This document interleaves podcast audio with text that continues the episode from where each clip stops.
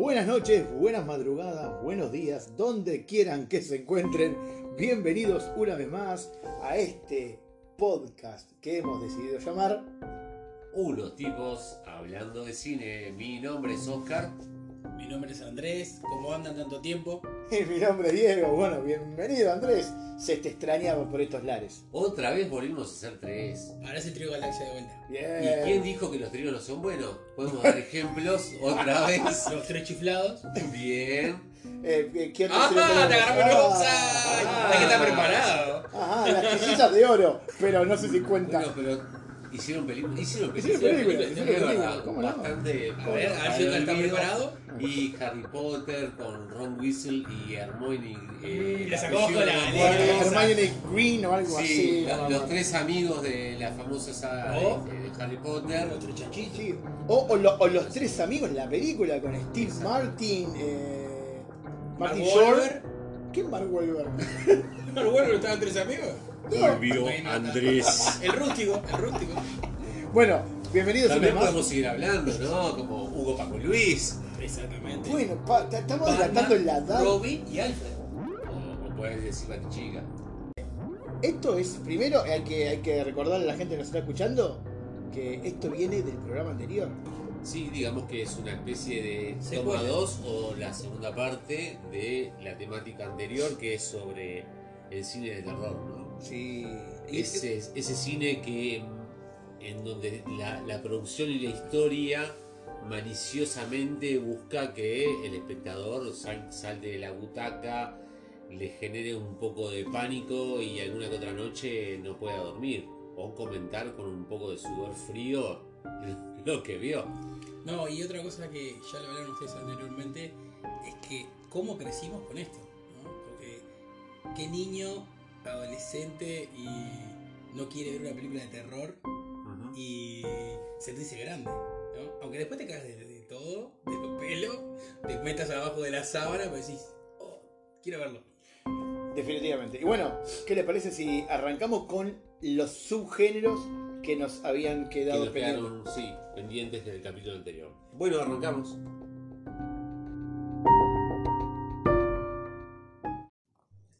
Bueno, y ahora este es el turno de un género que mucho se vio, dejó de verse y en el siglo XXI empezó a retomar con mucha fuerza, que es este el cine zombies, ¿no? Es verdad, un cine zombie que si no me equivoco, arranca a mediados de los años 30. Exactamente. Sí. Así lo dijiste, Diego, con una película sobre lo que le llamaban los muertos sin alma o algo así, o eh, una, una cosa así como la, la- Legión de los Muertos sin Alma. No recuerdo bien el nombre de la película. Que habla de, de lo que es el, el- el- el tema zombie por primera vez sin, sin, sin tener ese término, ¿no? Que algunos le atribuyen de que nace en el cine norcoreano, eh, norcoreano, otra vez la fe de rata, en De realidad peli- de la- surcoreano. Del episodio anterior también que estamos con el Sí, tema. sí, sí, sí, lo, lo dije, quise no equivocarme y volví a hacerlo. Eh, disculpen. Yo, yo creo que yo creo que Kim Jong y te está entrenando, allá te está apretando el botoncito, dice Sí, sí, sí. coreano. Va, va derecho para Uruguay porque acá no se hace cine de terror. Pero, pero bueno, en realidad, este, yo, eh, sí, si mal no recuerdo, y corríganme ustedes también que, que, que se han informado para este episodio, este... eh, bueno, eh, esto, esto tiene, las primeras películas, o por lo menos la primera película, tiene cierta inspiración en lo que fue...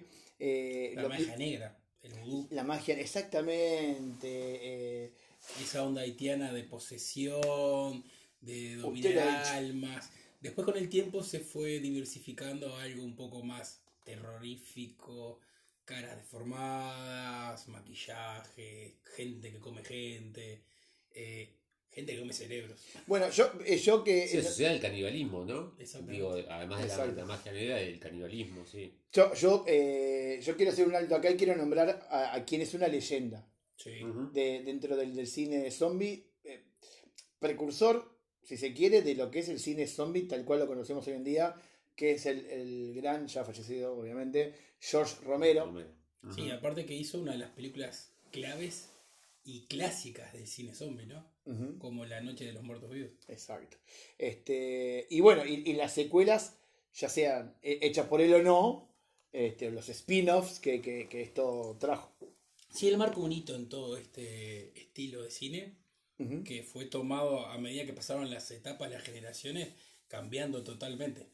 Mm. Desde el canibalismo hasta las posesiones diabólicas con zombies, hasta en un momento había un género que era de... eh, ¿Cómo se llamaba esto? De zombies alemanes eh, de la Zombies nazis. Zombies nazis. Sí, Había sí, sí. visto por ahí alguna película loca de zombies nazis que venían del centro de la Tierra a querer gobernar el mundo. Muy Bueno, loco. ya- Bueno, llegó a tal extremo el, el género zombie que de hecho hay un día dedicado a eso, que existen desfiles zombies, ¿no? De personas, por lo menos acá en Uruguay, y también sucede en diferentes partes del mundo, donde la gente se maquilla como tal y empieza a desfilar, ¿no? Y bueno, series exitosas como The Walking Dead, que, que se han ido perpetuando y haciendo una y otra serie y, y series nuevas y diferentes, pero todas que tienen que ver con esos seres que andan caminando arrastrados y que buscan comer comerse uno a otro, ¿no? Sí, eh, hay, hay, una, hay una mención muy especial a una película que, bueno, cuyo título después deriva en la existencia de una banda muy conocida de heavy metal, que es la película White Zombie, Sí. ah, este, protagonizada por Vera Lugosi, Ujú. quien, bueno, se hiciera famoso eh, haciendo de vampiro en realidad. Claro.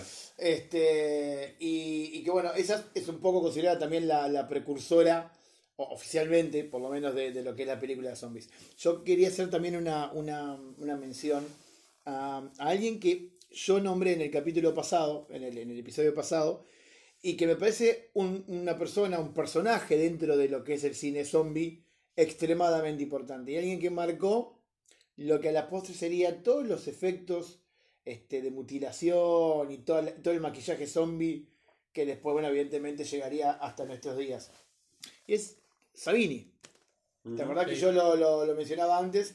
Y que parece que, que fue de una, de una ayuda inestimable para que este, las películas de Romero tuvieran el éxito que tuvieron eh, con el público, ¿no? Este, bueno, pero películas de zombie que hayan visto últimamente o películas de zombie que en realidad les hayan impactado de alguna forma, ¿cuál, cuál recuerdan? Y de niño me acuerdo La Noche de los Muertos Vivos. Seguro. Después me Sí. acuerdo un clásico que la verdad no me acuerdo si tendría 18 o 20 años, que me, me, me marcó mucho, que era una versión de... ¿Cómo se llama? Eh, uh, no me acuerdo del actor ahora, pero hacía Deadwood, que era eh, Planeta 9 del Espacio Sideral. Eh, Mm. Si no me equivoco, era el actor, era... ah, el de Pirata del Caribe. Fue el nombre. Johnny Depp. Johnny Depp, que, hace- ¿Ya? que, hizo una remake de esa película, que era de los años 40 por ahí, que fue nombrada como la peor película de la historia. Y el- parte de la temática eran zombies extraterrestres, en ese momento, que venían de Marte y querían invadir la Tierra. Eh, los efectos especiales eran extremadamente locos, la historia era loquísima, y increíblemente terminó siendo una película de culto, por lo que fue de las primeras películas que innovó en el género. Yo, yo rescato del cine zombie, bueno, varias películas, ¿no? Porque a mí me, me ha gustado mucho eh, ese género. Pero, por ejemplo, El Amanecer de los Muertos de Zack Snyder, dirigida por, por Zack Snyder, que es del año 2004, donde tiene un final muy pesimista que, bueno, capaz que estoy spoileando la película, pero ya tiene unos cuantos años. No, pero pará, pará. Eso, eso es mi tía de Andrés. Ta, No, sí, no, pero no. sí, No, ha no, vuelto y nos ha contagiado de su, No, pero de es- su es- impronta, digamos. Este, bueno, me olvidé un poco de la otra película que, que quería hablar del- del, del tema zombie. Por ejemplo, una, una que es tomada un poco para la joda, que para mí es fabulosa. Of the la- Dead. Sí, claro. Que es la, la inglesa de Simon Pegg. Es excelente. Es excelente, es excelente. No, Está- esa no la vi. No recuerdo. está tomada con. Bueno, se trata. Brevemente explico de qué se trata. es un amigo que es, perdón, un, hom- una persona que le va bastante mal en la vida. Y El tiene un- típico perdedor. Sí, sí, y tiene un, un- su mejor amigo que también está en la onda de él, o peor todavía, porque en realidad le chupa tres huevos la vida, eh, desempleado, sin la novia, se queda el protagonista, y una noche se quedan jugando al play o boludeando, y bueno, al otro día se despierta sin ganas de nada, ir a buscar un, un refresco al súper, y va caminando como arrastrándose, sin darse cuenta que en su entorno todo el mundo anda caminando igual, y resulta que hubo un apocalipsis zombie en, la noche que él se quedó dormido en su casa y todos los que andan circulando alrededor de él son zombies y no se percatan de él porque él camina como si fuera uno más, pero en realidad porque la, vida no... La, la cena del, del, del, del supermercado es, es o sea, ya arranca con esa fuerza y bueno, te, te- te lleva por toda la película este, entre la parte esa del terror del zombie y la comicidad, ¿no? Digo, ¿de qué hacemos acá en el medio de todo esto? Bueno, yo me acuerdo haberla visto en su momento con, con mi señora que me dijo. Al principio me miró y dijo, ¿qué, qué vamos a ver? En aquel momento que mi señora se fumaba cual- cualquier película que yo dijera que sí, porque cuando uno recién arranca a salir, se fuma cualquier Eran película del otro. momento, Y ahora sí arrancamos a salir. Este, y, y realmente nos copó el punto de que para nosotros mismos se convirtió en una película de culto. Eh, Pero bueno, este, yo justo iba a mencionar John of the Dead. Eh, ot- otras películas, bueno, Guerra Mundial Z, para mucha Guerra gente. Sí, peliculón, o sea, de principio a fin, protagonizada por Brad Pitt, sí, este, por si no lo saben, obviamente tenemos, cabe, cabe decirlo, este, y es una película que tiene algunas diferencias con respecto al resto de las películas de zombies, ¿no? En donde estos zombies son muy habilidosos a la hora de, de moverse y de comer a la gente y que la forma en que se contagia a la gente es mucho más inmediata que con respecto a- al resto de las películas. Como también es un género que, que fue explotado por las grandes producciones y las más bajas. Eh, clase- clase. Z, sí. Clase Z de la historia. Me acuerdo, Soy Leyenda, otra gran producción excelente de... Sí, que hay una, una segunda una- Siempre se habló, sí, y siempre se quiso, que más bien esta parte que supuestamente va a salir es una precuela De, de la primera, de cómo empezó todo. de, de Soy Leyenda, este, exacto, cómo, cómo sucedió ese- esa especie de apocalipsis, ¿no? Sí, bueno, en, en- en el tema de lo que es este películas o el, o el género zombie en realidad, este, no podemos este, no nombrar a, a ot- otra, otra eh, una mini saga en realidad, porque son dos películas al día de hoy, este, también con, eh, con zombies, pero bueno, con, con un tema cómico de por medio o, o- o de, de- de tono de comedia, que son las Zombieland, La Zombieland, sí. Con, con el, con Harrelson. Ini- inigualable, inigualable Woody Harrelson. Que en algún momento tenemos que hacer un tributo a Woody Harrelson. Pero ya, ayer, Sí. sí, totalmente. Como hicimos con Keanu, Sí, sí, bueno. Emma, Emma Stone, eh, también este muchacho cuyo nombre, Jesse Eisenberg, eh, de la película Facebook, Dave Eh, Murray, eh, Bill Murray. Bill Murray. Bill Murray, este, sí, no, ese es un guitarrista, no. Este, no conocía igual, sí. Eh, y, y para los que no vieron eh, Zombieland 2, este, atentos al, al, al cameo de Bill Murray, nada más digo. Eh, Y, y otra parte que está muy buena es que también es un género que llegó y pegó muy fuerte en los videojuegos. sí, Que luego eh, llegó a la gran pantalla la saga enorme de Resident Evil. Resident Evil es otra película que teníamos que nom- nombrar. Exactamente. Eh, Que triunfó en los videojuegos y triunfó enormemente en la pantalla. cinco o seis películas de Resident Evil. Creo que llegaron a Sí. seis, ¿no? Sí, O sí, cinco. ya perdí la cuenta. Sí, sí, Aparte los algo. últimos ya eran paupérrimos, este, no. Mm. Inclusive se está hablando de darle una nueva vuelta y una nueva generación de este tipo de, de, de- de películas, ¿no? Este, otra película que quiero destacar, que justamente hablaba con, con Andrés un rato antes de comenzar a grabar este podcast, eh, una película coreana, surcoreana, Bien, Bueno, bien. dicho, Muy este, del año 2016 No me la spoilees porque que se llama Estación Zombie. es mi recomendación del día. Sí. ¿Querés hablar un poco de él? No, no, no, De tranquilo. esa película. Bueno, en realidad este, se trata de la clásica fuga de productos químicos de una planta biotecnológica este, que va a generar ese apocalipsis zombie. Y bueno, pero también a, la vez existe en un principio lo que, o sea, la película empieza como a parecer que se configura una especie de drama familiar, ¿no?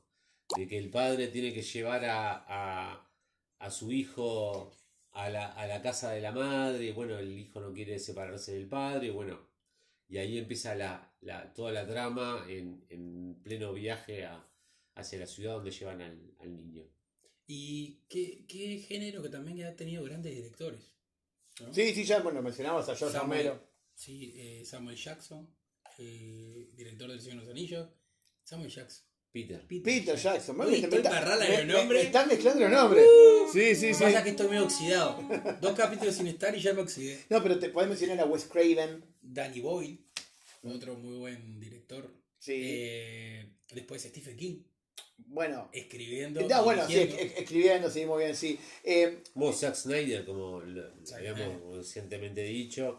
También eh, Robert Rodríguez. Robert Rodríguez con Planet Terror, mm, este, que no la vi como para decirles. Quentin Tarantino también tiene una película, eh, Greenhouse, que es eh, también de- de tomada como una película de culto de Quentin Tarantino.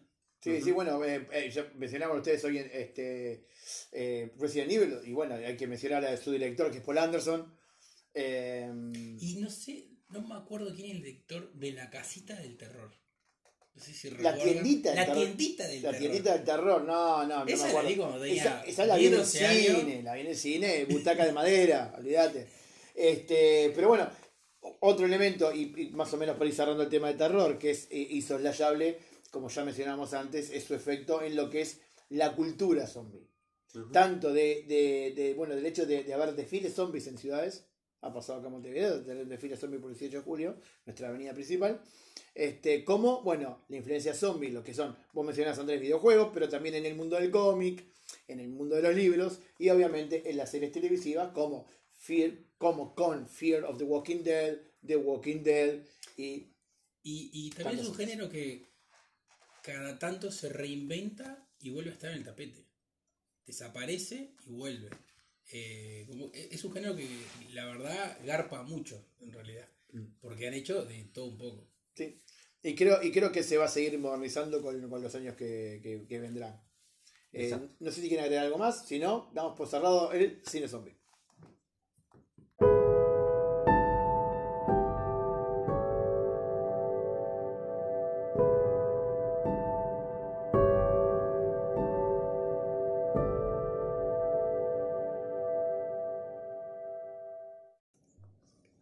Bueno, continuando con esta tertulia de cine de terror.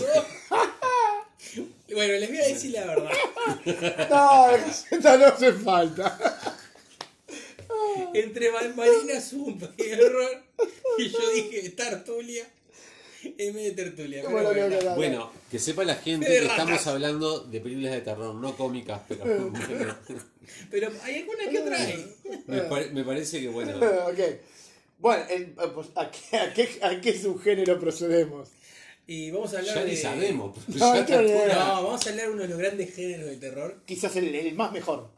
Bueno, ¿El depende de cada uno. o- depende o- de cada uno. O capaz que el más taquillero, diría yo. Ya, porque por ahí sí. sí. Es donde ha ido más en masa la gente al cine, aunque un poco está empatando con el tiempo el, el- el cine El zombie. cine como- zombie que hablamos de recién. Como recién hablamos, pero lo que pasa es que el, el cine de que vamos a hablar ahora, que es el slasher o el cine de psicópatas, eh, se ha perpetuado, ha tenido una continuidad, no ha tenido altibajos. Siempre aparece alguien, alguna película nueva que trata sobre ese tema, ¿no?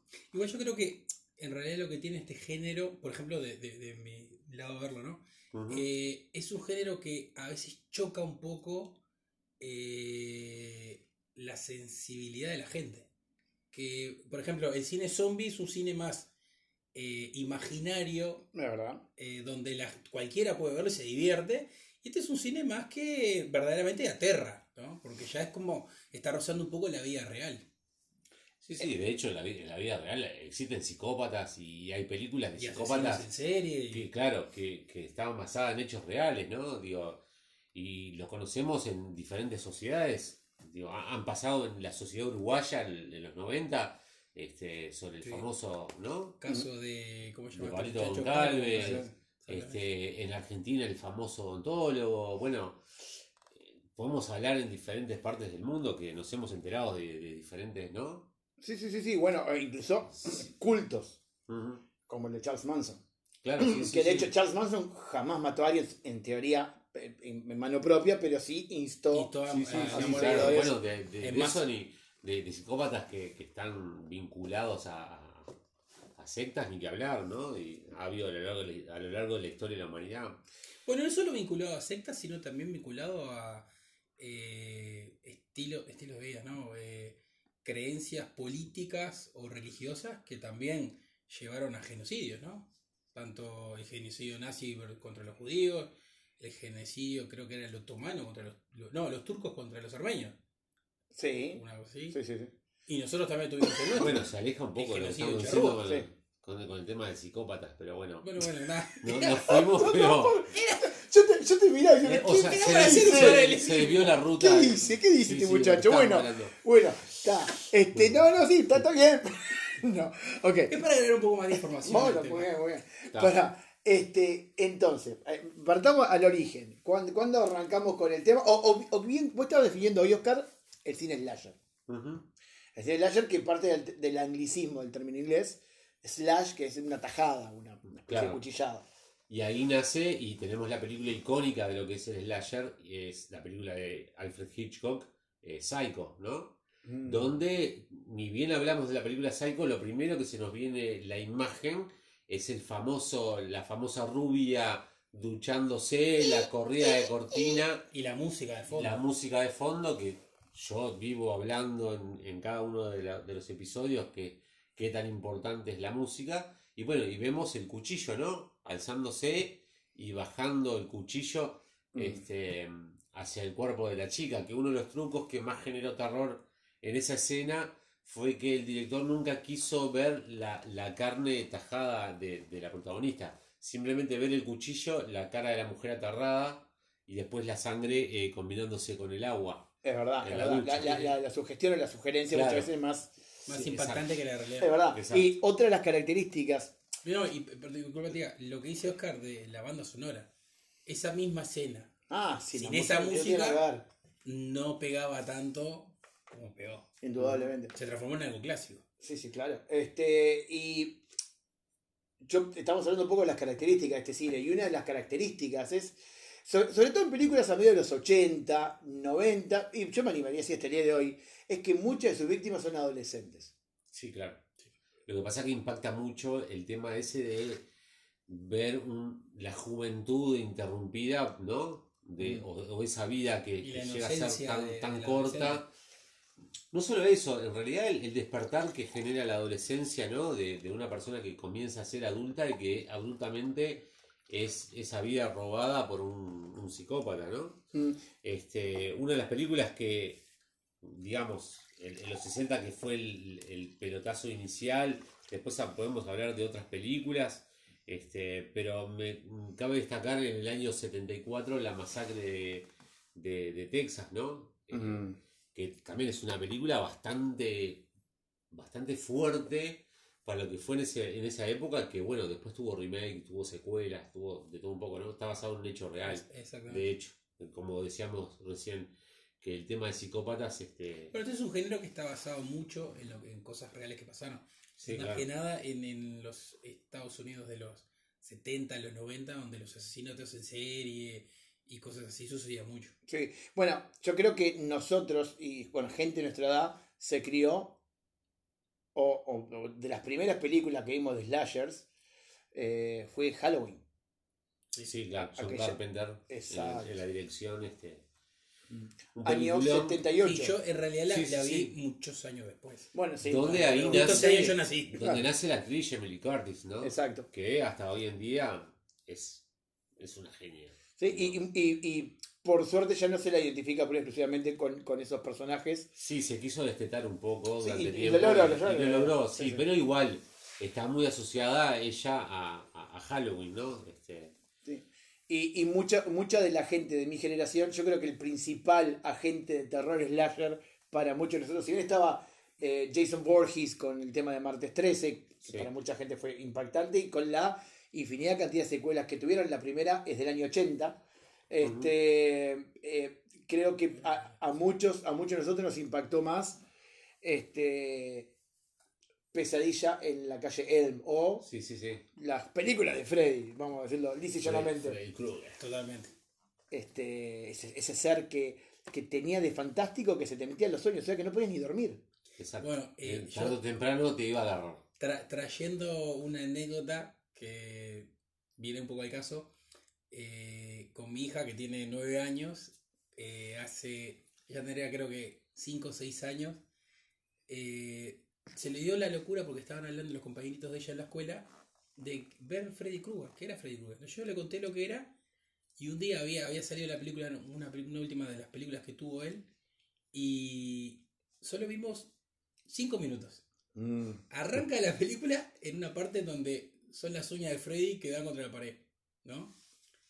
Después de esos 5 minutos que se asustó, la sacamos al toque. Menos de 5 minutos, fueron 2 minutos. Durante 6 días soñaba todas las noches con Freddy. Sí. Pobrecita. Despu- de eso no me lo vivió más y después de ahí nunca más vimos películas de terror.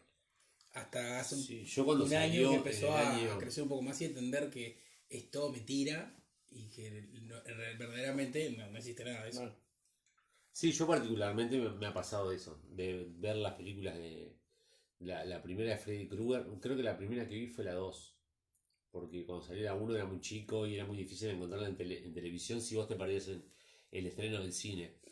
Y me había impactado tanto y durante días casi no dormí. Y bueno, después con el tiempo que el cine ha evolucionado, han evolucionado los efectos visuales, el maquillaje y de todo, y me he encontrado algún día haciendo zapping en el cable alguna película de Freddy Krueger y después uno decir, pensar que yo no dormí mirando esto y que, ¿no? Que, que a pesar de los trucos, la edición y todo eso, hoy en día puede ser una película tonta, ¿no? Sí, pero, pero bueno, hay que también este, situarse en la realidad de lo que era cine en aquel Sí, claro, momento y- de lo impresionable que era claro. nuestra mente. Sí, Sí, sí, sí, el contexto fue otro. Mm, Por eso también se explica el éxito, ¿no? Porque fue algo que hubo... Son películas que van haciendo eh, cierto quiebre en, en- en lo que es la historia de- del cine y el género, ¿no? De, por sí. Sí, a- además vos tenés que pensar también que de repente un, un, un chiquilín, un muchacho, de, de, de un, un adolescente de 12, 13 años del día de hoy, y esto es una opinión puramente personal, evidentemente, pero es mucho más vivo de lo que éramos nosotros, y, y- y- y está mucho más bombardeado por cosas y, y- y- y por información y por realidades y ficción de lo que nosotros estamos. Entonces, eh, para nosotros, eh, yo creo que este, este hecho magnifica el tema de que éramos más impresionables, más crédulos también, si se quiere, que los que son los gurises de la misma edad al día de hoy. Sí, igual yo creo que hay fórmulas que por más que pase el tiempo, siguen funcionando. En ciertas edades donde todavía la realidad y la ficción no están definidas, Mm. siguen, siguen calando. Sí, yo, yo estoy de no acuerdo. te digo que, que capaz que se le había pasado con mi hija ver eh, películas de los 90 y los finales de los 80 y ella la mira y ella dice, esto es viejo y es tipo, "Ta, parece jugar porque los efectos son malos. Pero un poco más acá, la misma fórmula más acá, le pega y le da miedo. No, pero yo entiendo lo que vos decís, pero ¿sabes lo que voy yo? Es al tema de que como nosotros ya tenemos un, cúmulo más grande de información y como ya somos mucho más escépticos para un montón de cosas y, como, y como que ya estamos más influenciados por otro bagaje de conocimiento que tenemos previo y los gurises de hoy en día también, los chiquilines de hoy en día también, explica un poco también el motivo por el cual el, el- el- los subgéneros de terror han tenido sus puntos, sus momentos este, Así. pico. Entonces, vos hoy en día, en, en- ah, no sé, en los 30 o en los 40, vos metías una película de vampiros, o de los 50, Sí. e hizo- y eso impresionaba a la gente, porque en realidad la gente era mucho más crédula de lo que fuimos nosotros en su momento. Sí. Y en nuestro momento pegaba mucho más los slashers o incluso los zombies. Hoy en día, el- la, la juventud no se asusta con por ahí capaz que tiene mucho más efecto como lo tuvo a finales de los 90 y el principio de los 2000 el cine paranormal, el cine de, de- de espíritus y de espíritus o, o- o de fantasmas y tuvo su momento eh, máximo, si se quiere, en esa década, porque era lo que más asustaba a los adolescentes de ese momento, tal vez hoy el éxito, o hace unos años, el cine gore. Yo, yo no Tal sé, vez. Pero yo no sé hasta dónde, porque, o sea, Es una teoría. Está, está la famo- claro, pero está la famosa frase, el, el público se renueva. Entonces vos de repente ves películas, yo qué sé, de, de- de psicópatas que de repente gen- po- podés encontrarte que algún joven ve alguna película vieja o lo que fuera, pero también a veces ves que hay estrenos de o remakes o películas que son muy parecidas en cuanto al género, ¿no? Este, Yo igual creo que hay, hay- hay ciertos subgéneros que hoy en día a los efectos de asustar están perimidos. Ya, Sí. ya no funcionarían. El, el hombre lobo, el vampiro. Podés hacer una película Y lo pasa que estilo realidad- Twilight. Claro, pero en realidad todos esos géneros también como que se transformaron un poco más en algo más común, ¿no? El, el- el género vampiresco en, en los últimos años se, se tornó un poco más adolescente, Sí, o, Entonces o- ya- o adolescente, historia de amor o ciencia ficción. Claro. Yo no sé si es propiamente de terror. de terror. Exactamente. Sí, sí, sí. sí, bueno, sí. Yo creo que hoy por No hoy digo lo- que no haya, lo pero- que le impacta más a los, a los adolescentes de ahora es eh, ese tipo de terror psicótico que creo que es lo que está decidiendo un poco Har, así de, de sorpresa, de que no sabes qué va a pasar, de que estás así agarrado del asiento. O corre que está ahí atrás de la cortina. Claro, o, viste, no- o no la solo- clásica del auto que te subís, que dale corre, te La subiste sorpresa. al auto y, y no te enciende el auto. Esa fórmula. y el asesino digo, que que te está buscando y no sabe dónde está y de repente aparece. Creo que es lo que funciona. Pero esa fo- esa es- Hay, hay fórmula- determinados clichés que siguen funcionando, ¿no? Sí. Esa fórmula sigue funcionando y sigue caminando. Y me gustaría más adelante hablar de, de una película que, que es bastante nueva que he visto.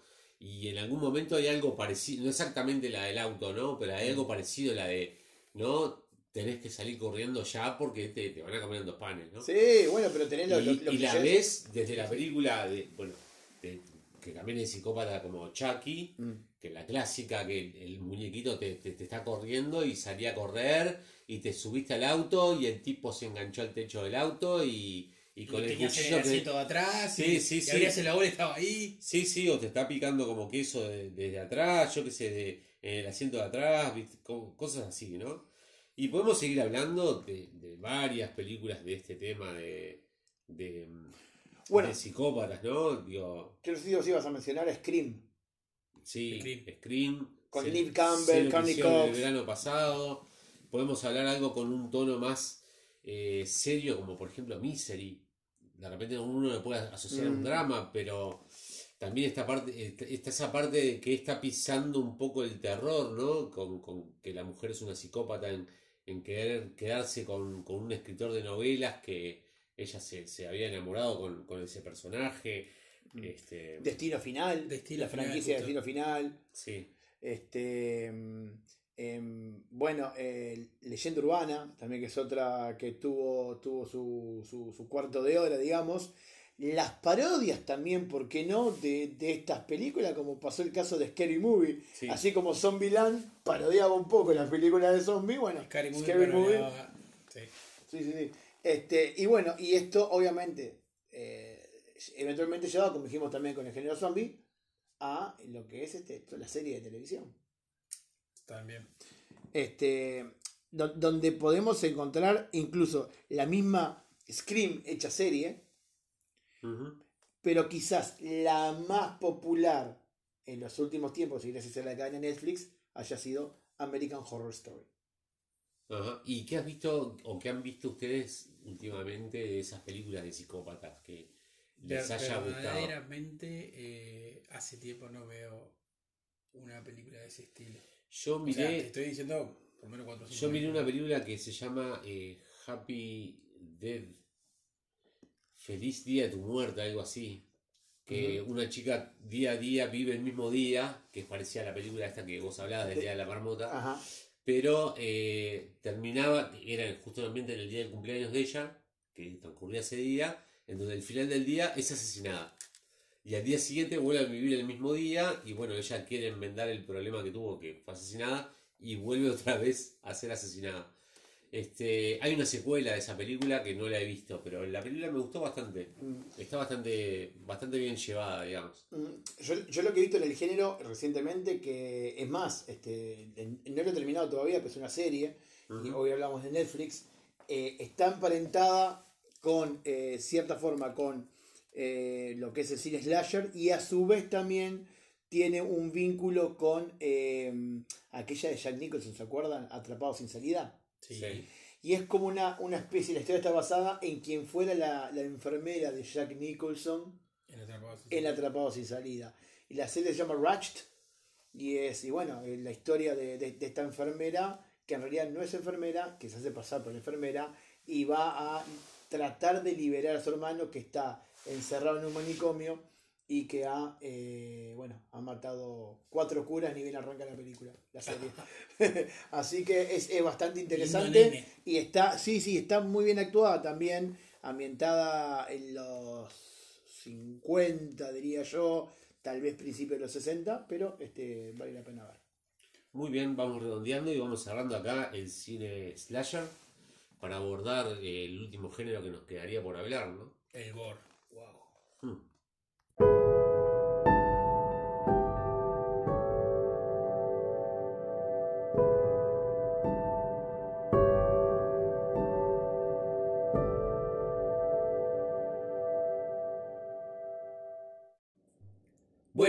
Es hora de que Andrés tome la posta. Ah, está- perdón, perdón, perdón. ¡En serio! ¿Qué pasó? Bueno, me algo. No, yo yo también. Dale. Bueno, no, sí, fue algo improvisado este segmento, el comienzo, Este segmento. sin previo aviso. Bueno, sí, está, pero siempre decimos, bueno, quien arranca sin este segmento es uno el otro. Hay una especie de producción. Pero bueno, verdad. En realidad lo que teníamos argumentado, entre comillas, es que Andrés va a tomar la posta, pero bueno, yo le estoy dando el pie. Lo que no, no hablamos previamente es eso. Está Ya, te voy a hacer un pie. perfecto. Exacto, estoy perfecto. Es un crimen perfecto. ¿Qué? Sí. Dale, dale. es el efecto, no es muy Ese bueno. es el vino. el efecto del beberaje que estamos, la hora, ¿no? que estamos Estamos tomando mientras hacemos este. 12.46, eh. Sí, si lo están escuchando de mañana, no estamos desayunando No, no, vino. eh, Bueno, eh, eh, a considerar. A A considerar. Podría ser. bueno, Chin chin. Eh, volviendo al tema, que somos unos tipos hablando de cine. Que no, quiere, para, para, que no quiere decir que seamos unos críticos avesados del cine. Hablamos del cine. Nos No, hacemos la famosa tartulia. Yo por lo menos no soy un grito, ¿no? Como dice nuestro amigo Andrés, tartulia. La tortulia. el tartulia. Bueno, el cine gore, o, o el también conocido como el cine splatter. Bueno, eh, les voy a decir una cosa. Para mí, del género de terror, es el más divertido. Pa. No, para mí, para mí, dije, para mí no. Sí, sí, a, a mí es lo que más me toca la vida. Evito ver gore. Es, es- Mamá, te presento a mi novio fanático no, es el gore. único cine que a mí, la verdad, no me da miedo. Me divierte y me asombra y, y me copa, porque es un cine que es tan raro, ¿no? Y, y tan loco, y, y tiene cosas tan estrambólicas, el mismo los libretos, las escenas, las acciones, los maquillajes, que me divierte. Eh, es un cine que está centrado mucho en, en el tema visceral, la violencia gráfica extrema. eh, las películas son mediante de mucho uso de efectos especiales, que en el caso de las grandes producciones son de primera línea y en las clases B, C y D son muy vagos que verdaderamente uno se termina divirtiendo de decir, ¿cómo este macaco va a asustar a alguien, no? Eh, En realidad, más que asustar, es generar un poco de asco en el espectador, porque lo, donde lo que más se ve en este tipo de películas es la, la mutilación humana, ¿no? Es, los injertos de, de- de- de- de partes y a la vez tortura o cortes de diferentes partes del ser humano, en donde no muere al instante, sino que es un poco torturado, ¿no? sí, sí, totalmente. de Esa es la impronta de ese tipo de cine gore. No, y para mí lo, lo- lo que me gusta mucho es esa mezcla de cine de ciencia ficción con cine de horror eh, y hasta cine de comedia. ¿no? Sí, Que- claro. Que, que basa mucho en lo que es este cine gore.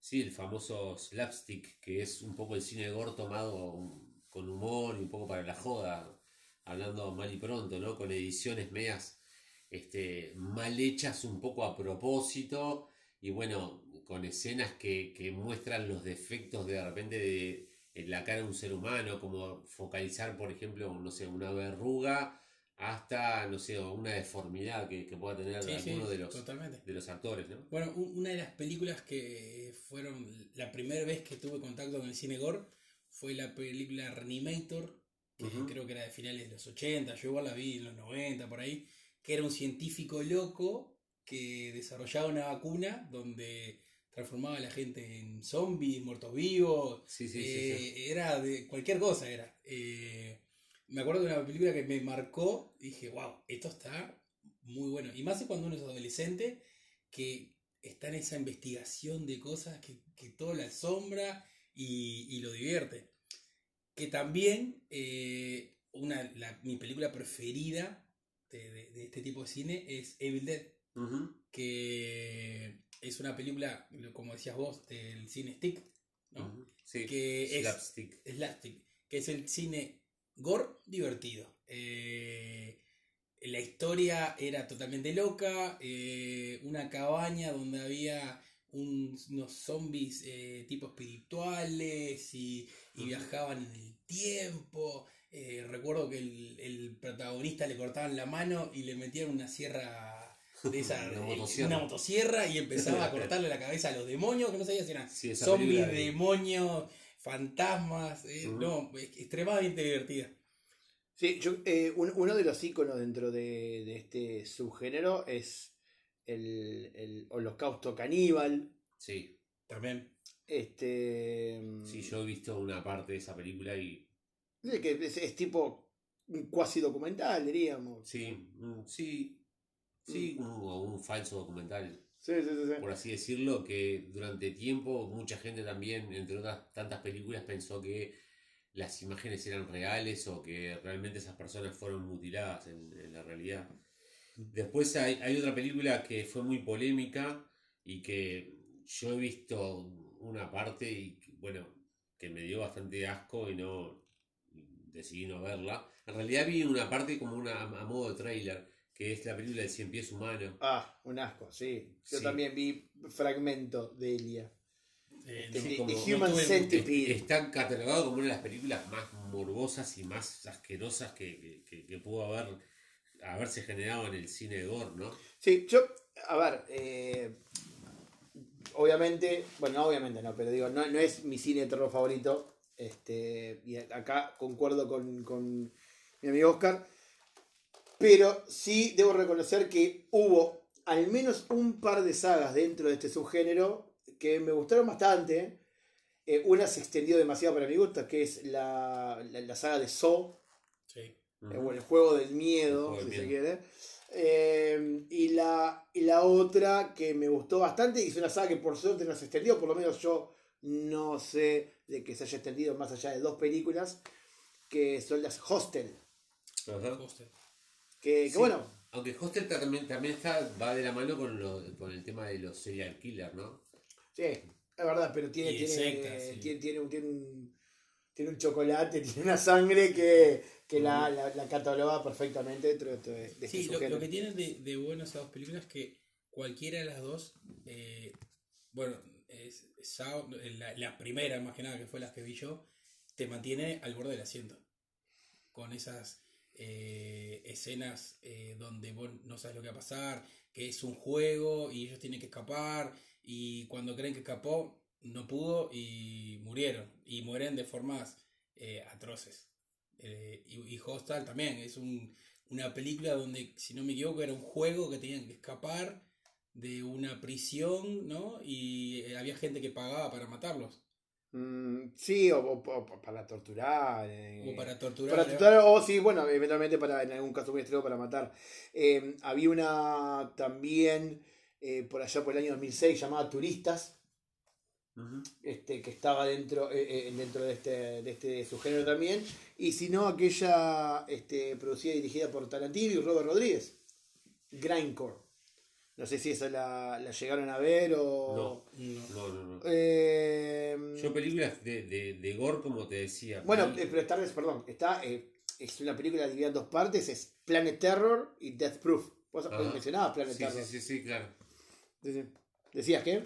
No, que de ese género no he visto prácticamente nada por, por, por eso mismo, porque es algo que no que, que no me gusta, que es, que es algo que, bueno, a no ser de esas películas que, que nombró Andrés que tienen ese tono cómico, pero después el, el resto con el tema de mutilación humana y, y tortura y esas cosas no, es, es lo que menos tolero.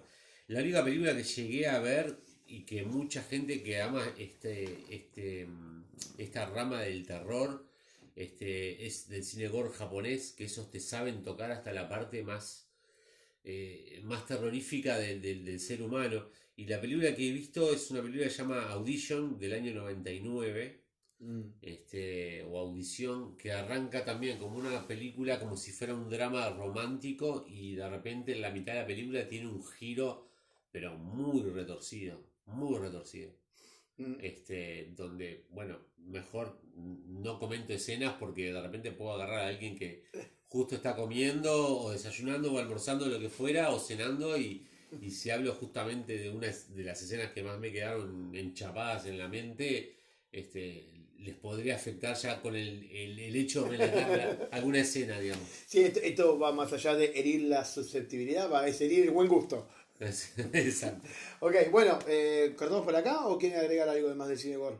No, no, no. Por, eh, yo le quería agregar un poco eh, una película que me gustó, que vi, creo que la vimos juntos, puede ser en, en tiempo de, de nuestra adolescencia, que fue Greenhouse, que era hecha por Robert Rodríguez y Quentin Tarantino. La mencioné hoy. Ah, la Gra- misma Grindhouse. Ah, perdón, Claro. perdón, perdón. No, y ahora que me acuerdo, eh, también he visto de- dentro de lo que Pero- es el gore eh, una, una película que se llama eh, Violencia Sangrienta, algo así, una de, de Rob Zombie, creo que la segunda película, Ah, sí, sí. o Violación Sangrienta. es-. Mm. Este, ahora que recuerdo, e- esa es la otra película que he visto y que también está muy retorcida. Bueno, en su momento, cuando Rob Zombie arrancó a hacer películas de gore, eh, volvió a traer el género al tapete. Que había estado un poco alejado de las pantallas, eh, en más que nada en las producciones un poco eh, de, de- de media tabla para arriba. En ese momento se dedicaban solo a producciones de clase B y clase D de, de películas. Sí, este, de, de, de alguna de las de Rob Zombie, que capaz que. Yo no sé si vos te referías a The Devil's Rejects. No recuerdo ni siquiera el nombre en inglés, ¿vos sabés?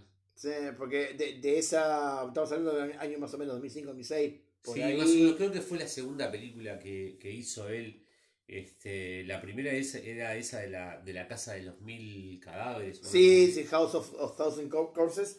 Este, y él creo que se empezó a labrar un nombre, si se quiere, más serio dentro de la, de la industria hollywoodense, del cine de terror o, o, bueno, terror en general, en este caso slasher, que fue con el tinte más gore que le dio a, la, a los reboot de. Halloween. Ajá. Sí. Él hizo la segunda parte de Halloween. Y son en realidad los dos. Los dos. Sí, la del 2007 y del 2009, las dos. Este, así que, que bueno, este, esto ha sido el cine gore. Exacto.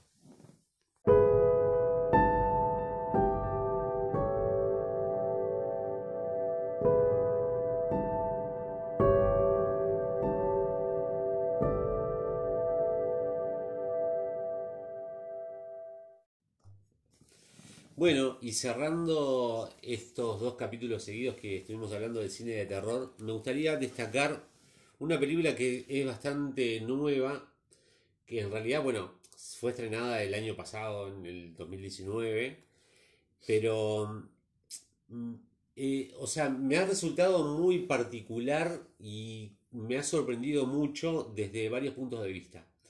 Es una película que se llama Us, o sea, nosotros, US, este, y es dirigida por Jordan Peele, un director negro que se las trae, este, que ha dirigido, básicamente es conocido por dirigir eh, películas cómicas, como por ejemplo Los Pequeños Fockers, o. Wanderlust, o Keanu, la famosa... mm, Película animada. No, es una película de un gatito que, que- que se llama Ah. Keanu, que se lo roban y quieren recuperarlo, y bueno, este, bastante cómica. Y después algún, ha dirigido alguna película este, animada, como por ejemplo Toy Story 4. Eh, Jordan Peele se ha destacado eh, en que ha dirigido y ha sorprendido eh, el año ya anterior cuando dirigió la oscarizada eh, película Get Out, este, también protagonizada por, por un negro. Este, ¿Por qué voy a decir protagonizada por un negro? Porque en películas de terror por lo general no encontramos gente de la, de la raza afrodescendiente como En realidad, mucha gente prefiere siempre llamar. que hay es el primero en morir. Y si lo Qué es- horrible, es, es boleta de seguro. se Bueno, y lo que sorprende es que un, un actor guionista y director negro que hacía comedia pega ese giro a hacer películas de terror, como por ejemplo Get Out, como recién lo nombraba, que es una muy buena película de terror, que si habrá sido buena, que estuvo nominada para el Oscar a Mejor Película y el actor, que en este momento no recuerdo su nombre, eh, fue también este, nominado como Mejor Actor, que se les recomiendo también, ¿no? Esta me llamó mucho la atención porque también es protagonizada por negro, pero particularmente por una familia negra. Este, una familia negra que eh, está pro- protagonizada por Lupita Nyong'o, una actriz que conocerán y que ha ganado el Oscar en la película 12 años de esclavitud, en aquel drama donde a la pobre mujer le dan de azote y de palo que Qué buena que está una cosa descomunal. Está muy buena la película y bueno, este, si no la vieron también se la recomiendo, pero tienen que verla en un momento muy especial porque se ve, si bien no es de terror, pero se ve mucha mutilación humana en un caso que fue real, ¿no? Pero volviendo a la película As, es una película que arranca en la década de los 80, particularmente en el año 86. ¿Y por qué digo hasta el año? Porque arranca con un, con un hecho que sucedió en Estados Unidos. No sé si recuerdan que en, a mediados de los 80, cuando arrancó el- la idea esa de Bob Geldof de ayudar a la gente eh, que se moría de hambre en África, como por ejemplo el, el, el- ¿cómo es este? El proyecto este. el Band Aid y, bueno, después luego lo tomó Michael Jackson con el USA We Are the. World, el USA for Africa, y bueno, después empezaron a pulular por todos lados esas, esas reuniones Sí, sí, sí, este, de de, grandes músicos, músicos, claro, para causa- recaudar fondos, bueno. Una causa benéfica. En el año 86 sucedió esto. Eh, sucedió una movida llamada Hands Across America, o sea, las manos a través de América, en donde auspiciaba por algunos músicos como Kenny Rogers y bueno, y después varios conocidos del, del ambiente artístico, este, empezaron a, a- tratar de hacer una cadena humana de donde las, las personas tomadas de la mano, todos los norteamericanos, con el fin de llegar, de conectar, estamos hablando toda América, ¿no? San Francisco con Nueva York, todos tomados de la mano, o sea, como una cadena humana, ¿no? De la, toda la gente tomada de la mano, este, para lograr recaudar fondos, este, con el fin de también eh, ayudar al, necesitado, al que está con hambre y todo ese tipo de cosas. Arranca la película con ese hecho que fue real, que, digamos, a modo de perla, cabe decir de que, ese, que las personas que participaran eh, donaban 10 dólares a la causa y el que no lo hacía podía desde sus teléfonos llamar y bueno, hacer donaciones y todo un poco. El Hands of America fracasó, o sea, se- es más, tuvo hasta pérdidas porque lo que se invirtió en hacer publicidad, digamos, salió más cara la publicidad que la gente que y la gente que participó, digamos, como que no Igual era un proyecto, convengamos, demasiado Ambicioso. ambicioso. Ah, Sí, no sé. claro, sí, sí, estamos hablando de miles y miles de kilómetros de cadena humana, es- es algo medio loco también, ¿no? Bueno, y luego sucede en Santa Cruz, donde la protagonista cuando es chica, cuando es una niña, va a una especie de estos eh, que le dicen carnaval o tipo parque de diversiones, y bueno, se encuentra un hecho un poco traumatizante este, ahí en, en- en ese balneario de Santa Cruz, de creo que California. California, sí, sí. Sí. Y bueno, y después transcurren los años a la época actual, donde Lu- ya Lupita Nyong'o, que es, o sea, el personaje que hace Lupita Nyong'o, que es ya adulta, este, tiene una familia estándar, o sea, estándar me refiero marido, hijo e hija, eh, ni- chicos, digamos, la niña ya adolescente o Uno preadolescente. que se tendría unos 15, 16, capaz. Sí, capaz que un poco menos y, y bueno, y el y un niño de más o menos 8 o 9 años, una cosa así. Y resulta que van de vuelta al centro vacacional este, de Santa Cruz. Algo que un poco no le gusta mucho la idea a, a la protagonista. Este, y bueno, el marido que, que es protagonizado por Winston Duke em, intenta convencerla de que, bueno, no, no va a pasar nada, y bueno, ahí le empieza a contar esa experiencia traumatizante que tuvo, ¿no? Bueno, una vez que están de noche en la casa, este, en la casa que alquilaron para pasar ahí y justo eh, hay una familia amiga de ellos que se encuentran ahí en la misma playa, en donde se deja entrever de que están un poco eh, teniendo una buena vida y que esa buena vida también se refleja un poco en, en- en el tema de que son algo frívolos, ¿viste? Como que, no sé, empiezan a adorar ciertas cosas que son un poco tontas y bueno. Sucede que en la noche de repente le sorprende un pequeño apagón y en ese pequeño apagón eh, aparentemente aparece en la puerta de su casa una familia que particularmente tiene cierta onda de misterio y bueno, y ahí empieza a mezclarse un poco este, la trama de la película, ¿no? Sin querer espolear mucho. Este, esa familia que se le presenta tiene un, muy, un gran parecido con ellos, ¿no? Que bueno, luego se van a dar cuenta y bueno, si lo ibanan con el nombre de la película, ya este ya- Podrán atacar. Podrán atacar. Sí, exactamente. Lo que tiene de bueno, si bien capaz que hay cosas que lo van a ir viendo con el cordel de la película y alguna cosa que pueda resultar cliché, como de repente esos, esos, esas apariciones medias rápidas con un sonido de, este, un poco estridente, ¿no? Que te hace saltar de la butaca, la clásica. Lo que tiene interesante esta película es que tiene varias cosas que son pequeñas, como por ejemplo lo de Hands of America, ese detalle que más adelante te, lo, te va a atar el cabo con algo más de la película, este, que está plagada de, de pequeñas cositas y pequeños, ¿cómo te puedo decir? Eh, personajes o, O referencias. o referencias que de a poco te van a ver que, que te van llevando o que están todas, todas esas partes o detalles pequeños están entrelazados entre sí. Esa, esa parte capaz que no, no lo percibís de entrada, pero de repente capaz que te haces una nueva vista de la película o pues empezás a repasarla o sin querer la volvés a ver, no sé, ya porque la estén dando un cable o la, la encontrás casualmente una vez que la ves y vos decís, ah, con razón esta parte Y ahí empezás a cabos sueltos. Claro, exacto. Es como la película 12 monos, que de repente 12 monos la ves, está muy buena, y la volvés a ver y decís, ah, con razón esto pasó acá, esto pasó acá, esto pasó acá. Porque te sorprendían Y en el estilo también de Es- sexto sentido. exacto.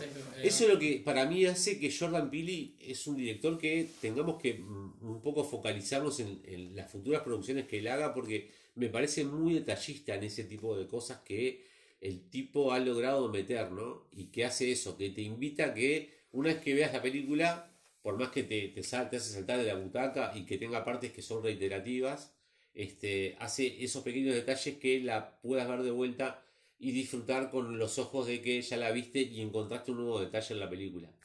Eso es lo que más quiero destacar de, de- de- de- de todo esto. Y bueno, por acá los voy dejando. No sé si quieren agregar alguna. No, no, yo ¿Qué, este. qué película que te dan ganas de ver por esa, esas- esa trama intrincada que Sí, sí. te debe y- mantener el filo del asiento todo el tiempo? Sí, las- y las partes esas minuciosas, ¿no? Digo, que- Bien, bien hecha, que no, no, no- dejan detalles sueltos. No, no, no. Si vos mirás, de repente hasta un- una cosita menor, capaz que cuan- en la escena que muestran cuando es niña, hay, un- hay una remera que tiene que, que, que después esa remera eh, en algún detalle pequeño lo puedes encontrar en el futuro que tiene algo que ver o está hilvanado una cosa con la otra. Este, y el final, bueno, un poco so- sorprende, ¿no?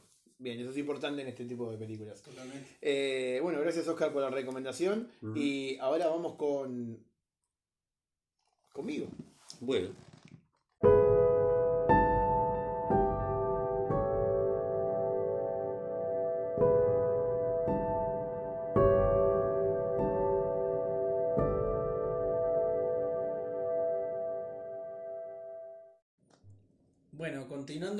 sección de recomendaciones de hoy, pa- a Diego. Ok, esta me pasó muy bien. Este. Bueno, mi película de hoy. Muchos dirán, ¿qué tiene esto de terror? Bueno, la película es medio de terror, pero, pero es, es, un, es un nuevo giro que intentó darle la empresa Marvel Cinematics, el, el famoso MCU, a una, una saga de cómics en realidad llamado Los Nuevos Mutantes, The New Mutants. Esta película, 2020, nuevita, que ha estado en cartelera hasta hace poco. Sí, para sí, aquellos- cuando, cuando volvió el cine acá en, en esas latitudes, es una de las películas que estuvo, que se estrenó, ¿no? Que estuvo en, en- en las diferentes carteleras de Montevideo. En el nuevo cine. Sí, es verdad. Es verdad. Este, bueno, ¿qué, qué es esto de los New Mutants? Cuando ustedes eh, escuchen la palabra eh, Marvels, Marvel, mutantes, asocian eh, indefectiblemente con... Exacto. Bueno, Pero eh, imagino que New Mutants no son los X-Men. no, aunque ellos en un momento piensan que lo van a hacer. El, tema así, eh, de forma lo más sucinta posible, está esta chica eh, que se llama eh, Danielle. Danielle es, eh, es una descendiente eh, nativo-americana, es una chica de unos 14, 15 años, y ella se encuentra eh, corriendo en su momento con su padre. Eh, su padre se llama Adam Beach, alguien que supiera interpretar en su momento algún personaje. Recuerdo una película con él que se llamaba Bury My Heart at Wounded Knee, que hablaba de, de la explotación de tierra, si no me equivoco, lo siento Sioux, pero hace muchos años esta película. Y bueno, y se encuentra con, su padre corriendo, perdón, la actriz que, que interpreta a Daniel es, es una chica que se llama eh, Blue Hunt. Yo la conozco solamente de la serie de Originals y tiene muy poca cosa más, eh, así que no le puedo dar mucha referencia de actuaciones previas de ella. Pero bueno, esta chica se encuentra corriendo, su, su aldea, su, su pueblo se encuentra destrozado por una fuerza que uno asume es un terremoto, aunque ya de buenas a primeras nos damos cuenta que no.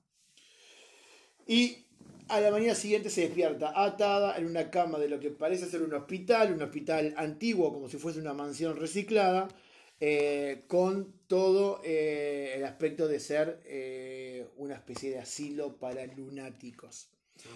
La doctora que la trata, y la única doctora del lugar en realidad, es la interpretada por la actriz Alice Braga, que tal vez conozcan de alguna película. Yo me acuerdo de ella eh, Depredadores.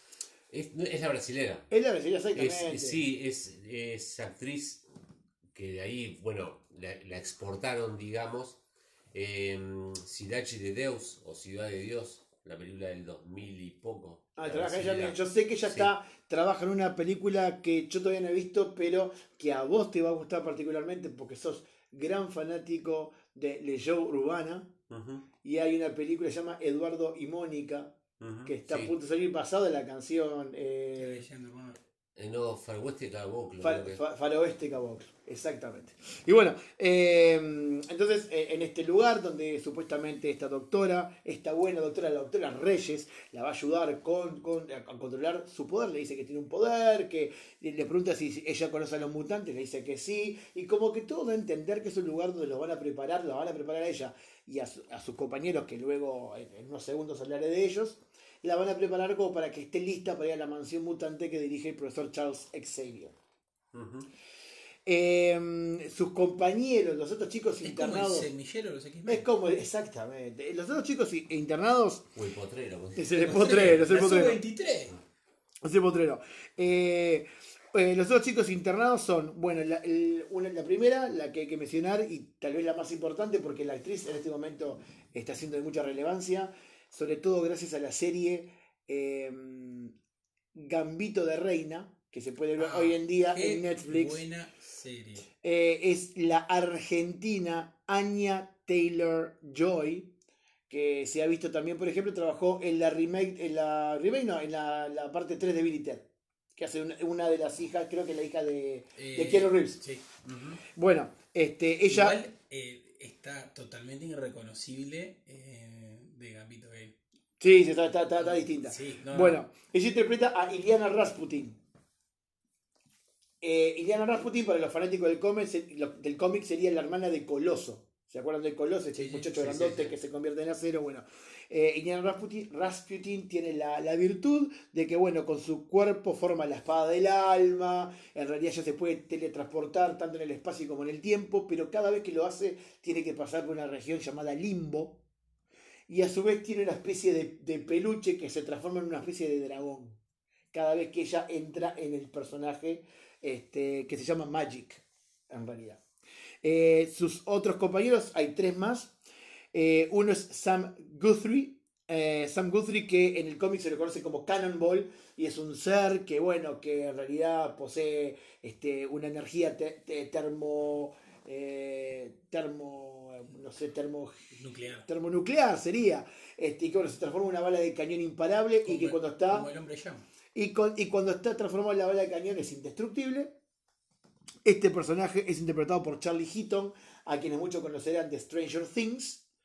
Tenemos también a Macy Williams, inconfundible actriz para los fanáticos de Game of Thrones, quien, quien hiciera el personaje de Arya, Arya Stark.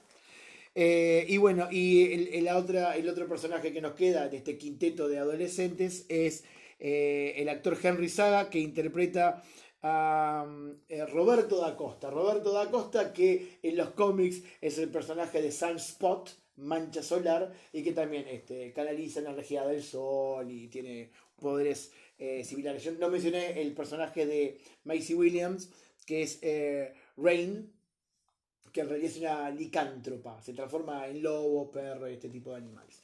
Bueno, la trama es básica, los chicos están encerrados ahí, contra su voluntad, esta doctora Reyes está haciendo experimento con ellos, pero resulta que uno de los poderes o el poder secreto en realidad de Daniel es hacer que tus pesadillas se vuelvan realidad. Entonces los chicos están confinados. ¿Por qué pasa? La doctora Reyes también tiene poderes. Y tiene un campo de fuerza alrededor de, esta, de este centro de investigación barra casa abandonada. Entonces los chicos no pueden salir de allí, por más que quieran. Entonces están sujetos a la investigación que hace esta doctora. Supuestamente en algún momento irán a parar o no a ser parte de los X-Men.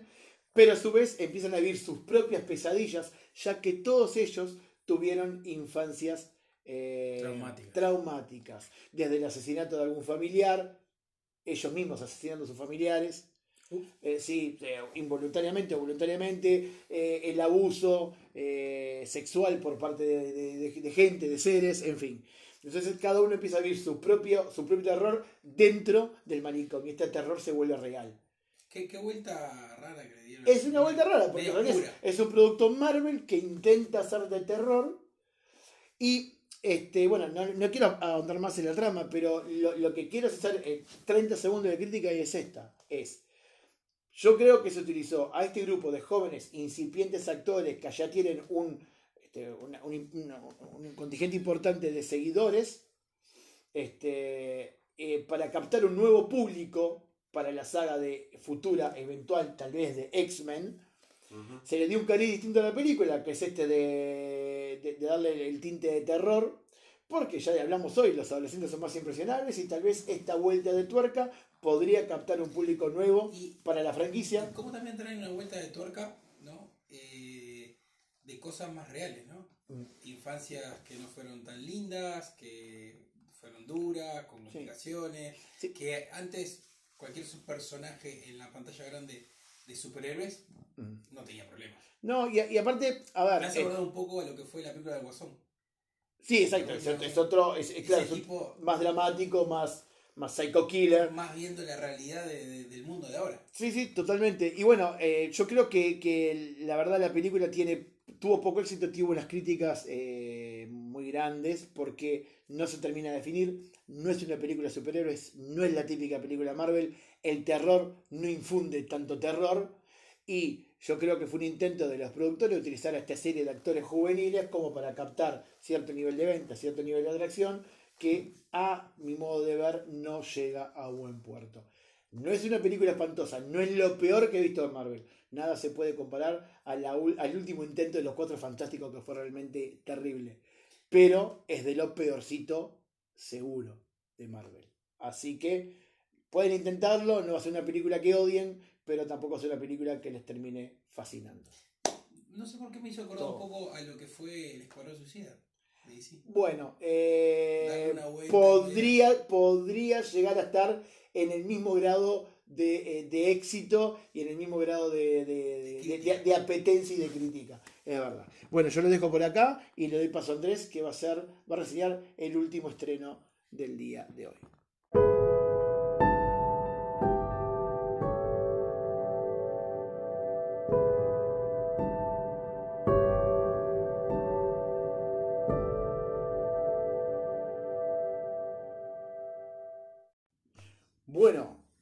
Andrés, eh, tu turno. Yo creo que nos traes un estreno de más o menos del año 1940. Y...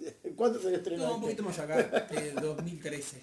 Eh, voy a ver un poco de lo que fue, hablando ahora de... de lo Yo, que solo te, yo te anuncio como un estreno y me- No, bueno, nada, pero es que en realidad tenía un estreno un poco más, pero me lo ponieron en cierto momento y después me- no tenía mucha información más de la que dieron. Lo que tiene de bueno, lo que tiene de bueno esto que ya en, en los años que, que ya tiene la película del estreno de Andrés, es que, bueno, si lo va a spoilear, gran cantidad de la audiencia lo más probable es que la haya visto. No, pero yo no, y eso que. No, en realidad años, ¿eh? lo que tienen este tipo de películas así eh, coreanas, que es lo que voy a hablar ahora, eh, son películas que en realidad muchas veces hablan de la misma trama, ¿no? Eh, o similares, y las veces son siempre originales. Era bueno.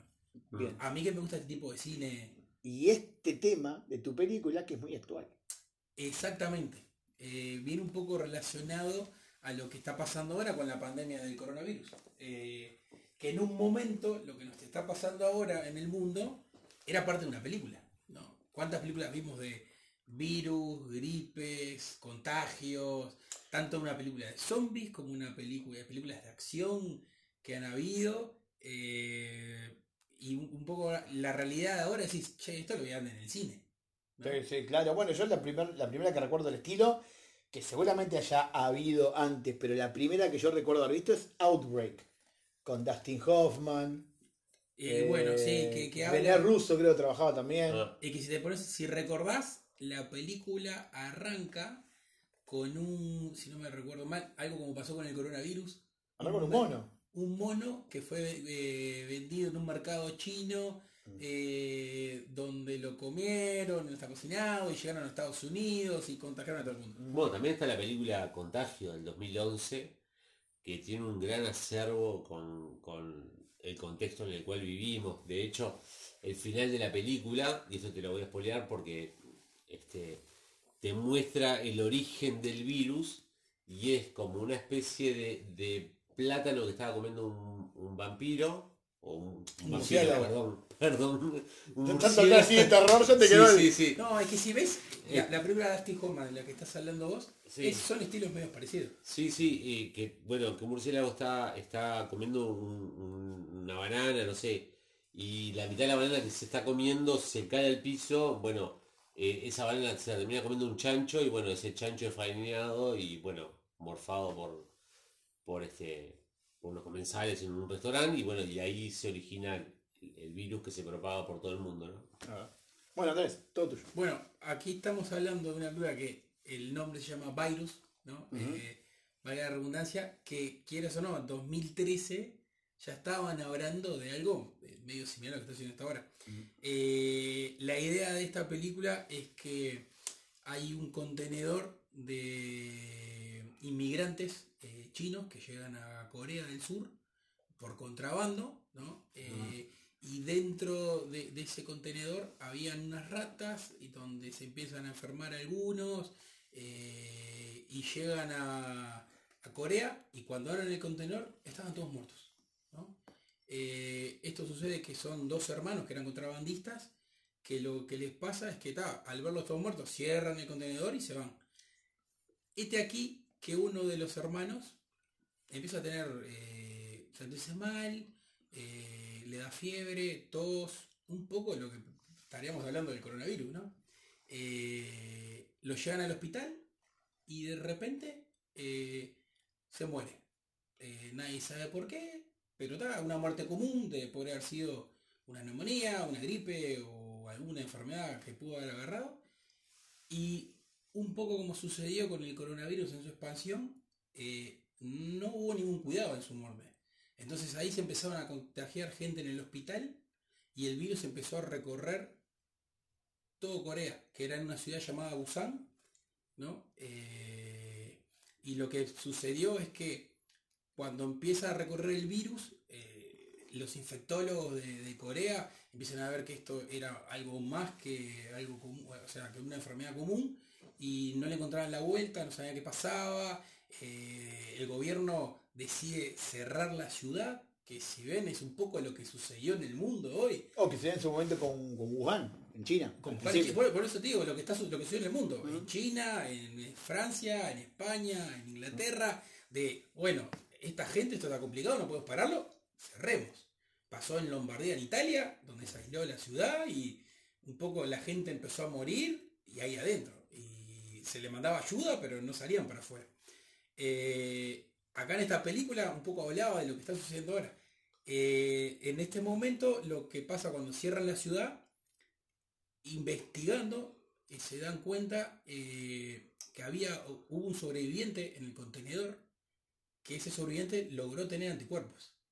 La trama de la película recorre la historia de un salvavidas, salvavidas no, eh, un muchacho que trabajaba para la Cruz Roja de la ciudad, donde ayuda a una doctora que, a cuidar a su hija. La doctora tenía que ir a investigar por qué era que sucedía todo esto y encontrar la solución. Y en todo esto, la hija eh, conoce a este hombre que logró sobrevivir y luego de que eh, tienen contacto con él, lograron... No tiene spoiler todo esto. No, no, no, te, estoy haciendo un resumen medio por arriba de, de algo que un poco sucedió ahora Después de encontrarlo a él, lograron una cura eh, que, se, la hija de ella se había infectado y estuvo a punto de morir. Y fue el conejillo de India de, lo que fue la cura. Se le inyectaron y logró sobrevivir y gracias a ella eh, iban a poder tener anticuerpos. Todo sucede que en realidad la gente eh, no, quería estar encerrada en, la ciudad, quería escapar de, de lo que sería una muerte inminente y los, los llevan todos a un lugar que era como una cuarentena. Mm. ¿Cómo está sucediendo ahora? Eh, lo único que pasaba que en ese lugar que era la cuarentena, eh, verdaderamente, como no tenían solución, le decían a la gente que los iban a curar con una vacuna, pero en realidad lo que era es que el que se contagiaba, lo llevaban a un aislamiento, cuando moría lo tiraban adentro de un, un estadio gigante que, tenían y los empezaban a quemar. Bueno, pará, no cuente más porque la quiero ver. es verdad. claro, pará. Eh, lo que tiene bueno esta película en sí es que es un poco lo que está pasando hoy por hoy, es todo lo que lleva a la gente y el aislamiento, que lo encierren, el querer salir, eh, el no creer en verdaderamente lo que le dicen, lo de cuando encuentran la cura, también pasa un poco de que hay, cuando les inyectan la cura a la niña, es probar si funciona o no funciona, que es un poco lo que está pasando ahora. Sacar una cura rápida e intentar ver si va a funcionar o no. Eh, pero les digo, mírenla, es una muy buena película divertida que refleja un poco lo que es la realidad de ahora. Impecable. Buenísimo. Nuestro Spoilerman acaba de presentar Virus. Y bueno, por acá vamos redondeando. Redondeando y cerrando este nuevo episodio, agradeciendo a la audiencia por bancarnos una vez más. Y bueno, esperando que les, guste y escuchar las repercusiones si es que las tenemos. Sí, y bueno, eh, avisarles que eh, ya estamos, obviamente, los pueden seguir por Instagram, buscando solamente unos tipos hablando de cine. Eh, también ahora en Facebook. Así que, bueno, sugerencias, los programas eh, los vamos a empezar a subir a Facebook también. Así que, bueno, sugerencias, todo lo que de quieran. que quería anunciar que para el próximo programa vamos a empezar con las recomendaciones que están en nuestras redes sociales, la gente pidiéndonos que hablemos de ciertos temas. Eh, y que nada, que eso está bueno porque el feedback de poder devolverle a nuestros fans lo que piden. Bueno, los, los fans, las tres personas que nos hicieron pedido, a esa, con eso vamos a hablar. Y por algo se empieza. Exacto. Bueno, mi nombre es Diego. Mi nombre es Andrés. Y mi nombre es Oscar. Y que pasen muy lindo. Chao.